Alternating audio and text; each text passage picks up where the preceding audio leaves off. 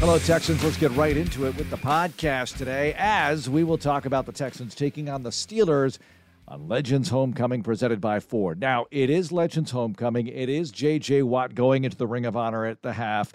And most importantly, or that's super important, I don't mean to downplay that, but the Texans play their fourth game of the season against a Steelers team that's two and one, and they're starting to heat up a bit. Now, they've given up some rushing yards but they get after it defensively anyway with TJ Watt and Alex Highsmith. So we're going to visit with the voice of the Steelers, Bill Hillgrove, and talk about this. Now, he's been doing Steelers games for a long time. He replaced a legend named Jack Fleming. People from Pittsburgh know that name well. Fleming did the Steelers in the 70s, the Super Bowl wins with Terry Bradshaw and company did those AFC championship games against the Oilers in the late 70s. He also did West Virginia Mountaineers on the radio and total legend, but Hillgrove is one himself. And he worked with the legendary Myron Cope. Lots of legends in this podcast. Myron Cope invented the terrible towel. We'll get into that story. Also, the very recent story of the Steelers being trapped, for lack of a better word, on their plane on the way back from Vegas. They had to land in Kansas City, stayed there for a long time before they got another plane in. They had some issues and they ended up being fine, totally safe. But it was a long travel day back from Vegas to get back to Steel City. And then they go back out on the road to take on the Texans this weekend. So, a lot to cover here. If you're into the history of Pittsburgh sports, I'll ask Hillgrove a few things about that. And look, this is a really meaningful weekend. The Watt brothers in the house, the Ring of Honor. DeMeco Ryans trying to make it two in a row for his young team. CJ Stroud, what's the next step going to be like? Man, the drama is thick and delicious. Sunday at noon at NRG Stadium. Let's get into it now with the voice of the Steelers, Bill Hillgrove. Bill, great to visit with you again. How's it going, my friend?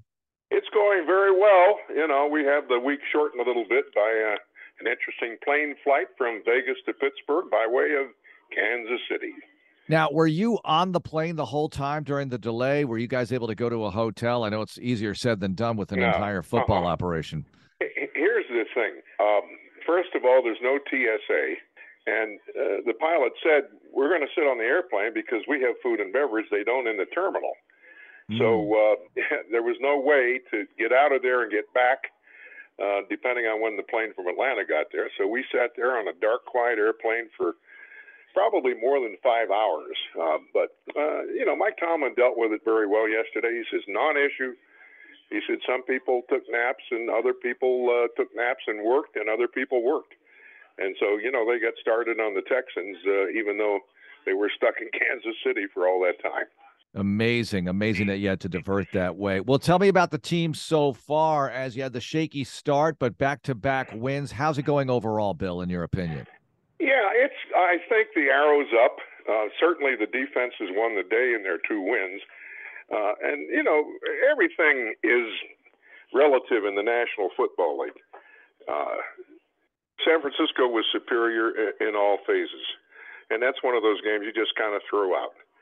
Uh, Cleveland has probably the second best defense in the league, uh, hmm. maybe the best. Who knows? And uh, the Steelers were able to overcome that uh, by uh, pretty much throttling the offense of the Browns. And you know, T.J. Watt and Alex Highsmith, you know, they they just uh, uh, they won the day in both the wins. Yeah, so tell me about TJ Watt. Obviously, we're very familiar with his brother. He'll go into the Ring of Honor this Sunday. How about TJ overall? You've been covering him since he got into the league. He is a menace.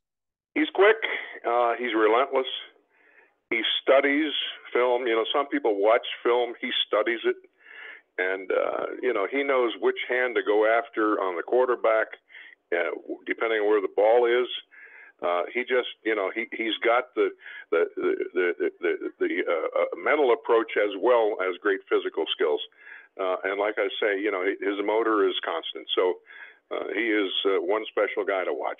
Well, give me the snapshot on Alex Highsmith because he's impossible not to notice as well. He came into his own uh, probably starting last year, and then this year has taken a step forward to the point where, you know, they rewarded him with a pretty hefty contract. And so far, he's living up to it. And I think, you know, this presents a quandary for opposing offenses uh, which way do you go? Do you chip on uh, TJ and let Alex destroy you, or vice versa. And I think that's a, a very good thing. They have a lot of meetings at the quarterback. Let's put it that way. Yeah, I've noticed. And uh, speaking of your quarterback, Kenny Pickett, how is he progressing? It's year two. I know these things don't happen overnight, but what's the review of Kenny Pickett through three games in 2023? Having watched him at camp and also in the preseason, you could really see the step forward. Now against uh, San Francisco and Cleveland, it wasn't there, uh, but we saw signs of it coming back uh, as you know the Steelers were able to out, outscore the the Raiders and and win that second game and tie for the top of the division. Um, you know, like I say, everything in the league is relative, and I think the Steelers are handling a difficult part of their schedule I think pretty well. And like I say, the defense has carried them when the offense hasn't been there, but the offense is getting better. Their rushing was uh, much more prominent against the Raiders, and again, it may have been the Raiders' defense. I don't know. You know, it it's going to be interesting to see uh, over uh, the next couple of weeks how this plays out. Uh, the Steelers have to come to you guys, and then I have to host the Baltimore Ravens. So, you know, it's a work in progress, and let's see how it develops legendary voice of the Steelers, Bill Hillgrove, joining us. Bill, it blows my mind, and I think everybody's, that in the Super Bowl era, you've had three head coaches of the franchise. And what do you attribute that to? The stability of the Steelers. Obviously, the performance has always been good, if not great. What do you think of it? Is it the family ownership? How do you see it? I think the Rooney style is what prevails. Um, I remember when uh, Mike Tomlin was a candidate, and one of the former Steelers went to Dan Rooney and said, "Why don't you hire Joe Greene? He's got coaching experience. He's a Steelers legend." And and Dan said, "Let me tell you something. Uh, let's look at Chuck Noll, a fine assistant, a sharp assistant." Uh, no baggage, no head coaching experience, no things to learn or unlearn. Uh, we're going to hire assistants who are top notch and give them time to learn how to be head coaches. And I think you've seen that in every single instance from Noll to Cowher, uh, certainly to Tomlin. And I think he's going to probably put a gold jacket on one day. Bill, you worked with the legendary Myron Cope, and he's credited with making the terrible towel. And these towels are so familiar to people today, but a lot of people might not remember much about Myron Cope. What can you share with us about Myron and being in the booth with him? Um, the boss called him in and said, Myron, you know, we got to have more closer identity with Steelers fans, and we got to come up with a gimmick. And Cope said, I'm not a gimmick guy. And the boss said, Well, your contract's up in January. He goes, I'm all ears. He said, We have to have something uh, to, you know, that the fans can have to make them more a part of what's going on here. And uh, Cope came up with the idea. He said, "Well, everybody has a towel. How about a black or gold towel, and they can wave it?" And and oh, okay, this is a good idea. And they came up with the idea of the terrible towel. And, uh, and Cope himself, and he's the only person who could have sold this to the Steelers nation. He's the only person. Uh, he wasn't sure until Lynn Swann came out of the tunnel against, I believe it was the Baltimore Colts in a playoff game in 75 where, you know, uh, he was waving the towel and all of a sudden the crowd responded. And Cope said, well, I think we got something here. And interestingly, Myron, you know, gave a percentage to um, the Allegheny Valley School, which is where his son uh, was was was and, and it is still there. Uh, and and now uh, you know they've donated the towel to that school, and that school has realized over eight million dollars. So uh, it was it was quite a thing, and you know, uh, said it best. Uh, a lot of uh, places have towels and they wave them. He said, "Yeah, they're for free." He said, "Steeler fans pay ten bucks for their towel, and most of that ten dollars goes to the uh, the autism school." That's awesome. Bill Hillgrove, voice of the Steelers, joining us. You're a Pittsburgh native, so you grew up in the city as a sports fan. Give me your favorite non-Steeler Pittsburgh athlete from when you were a kid, maybe, or all time, however you see it? Okay, grew up a baseball fan, played it better than any sport, had a ball field near my house, spent the morning till night there. And honestly, Ralph Kiner was my boyhood hero. Uh, and I cried the day they traded him to the Cubs. Now, little did I know that his back was bad, and uh, that you know the, the Steeler, the Steel, the Pirates probably uh, stole some players from the Cubs as a result. I believe the Pirates got about five or six players in exchange for Kiner. And interestingly, uh, he was traded during a doubleheader. So he wore a Pirate uniform the first game and then came out in that Cubs uniform. And that's when I cried. Uh, but, you know, he was my hero. Well, I love the setting there along the three rivers of the stadium, of where the Pirates play and I, I, think it's just gorgeous. But when Three River Stadium went away, was there sort of the sentimental, oh no, it's going away, or oh yeah, we're ready for some new stuff? How did people see it at the time, Bill? I think there was a lot of sentiment attached to that place. Let's face it, uh, four Super Bowls were won there. Uh, probably the last of the dynasties, uh, true dynasties in the NFL played there. And so there was a lot of sentiment that disappeared when they wrecked the place.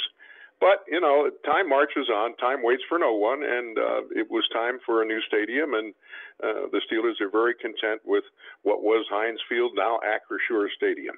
Uh, you know, you gotta you gotta live with the times, and that's exactly what the Steeler fans adjusted to. I know this is before your time broadcasting Steelers games, but this is Houston, and we have a lot of people who still celebrate the AFC Championship game appearances of the Oilers against the Steelers in the late 70s, the Love You Blue era, as it's called. And I know Dan Pastorini and a bunch of those players, Robert Brazile. I just saw him yesterday at a Lombardi event. Uh, what can you share with us about the way they felt and thought of the Oilers back then? Because it was a tremendous challenge. I know the Steelers beat them in those AFC championship games, but what can you tell me about those days?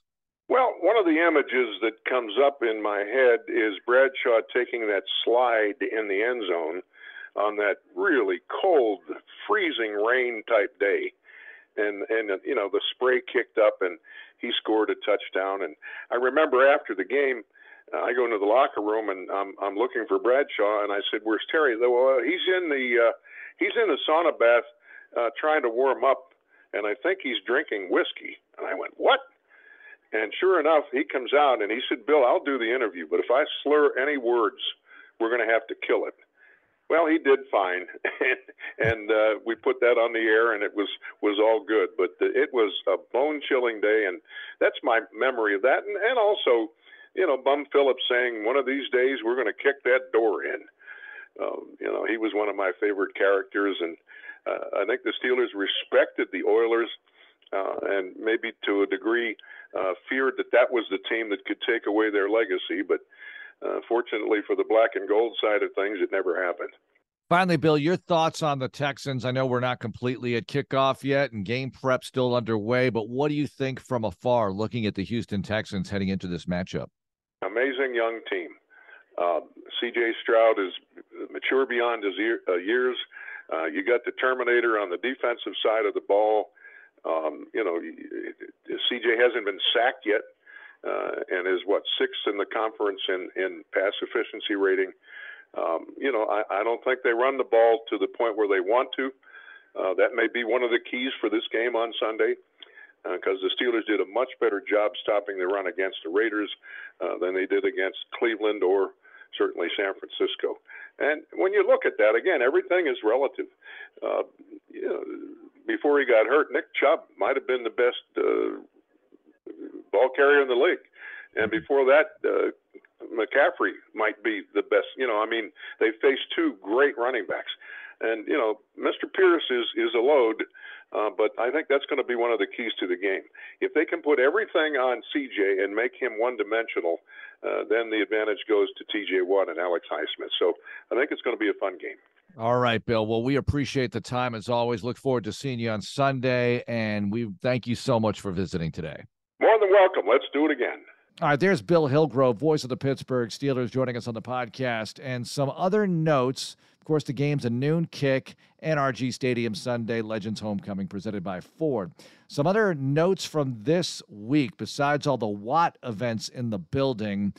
I emceed a Lombardi Award press conference. I will MC the Lombardi Awards. It's the 50th anniversary of the Rotary Lombardi Award this year. December 6th is the date at the Royal Sonesta and it's going to be packed with legends. Packed, I told you, a lot of legends in this podcast.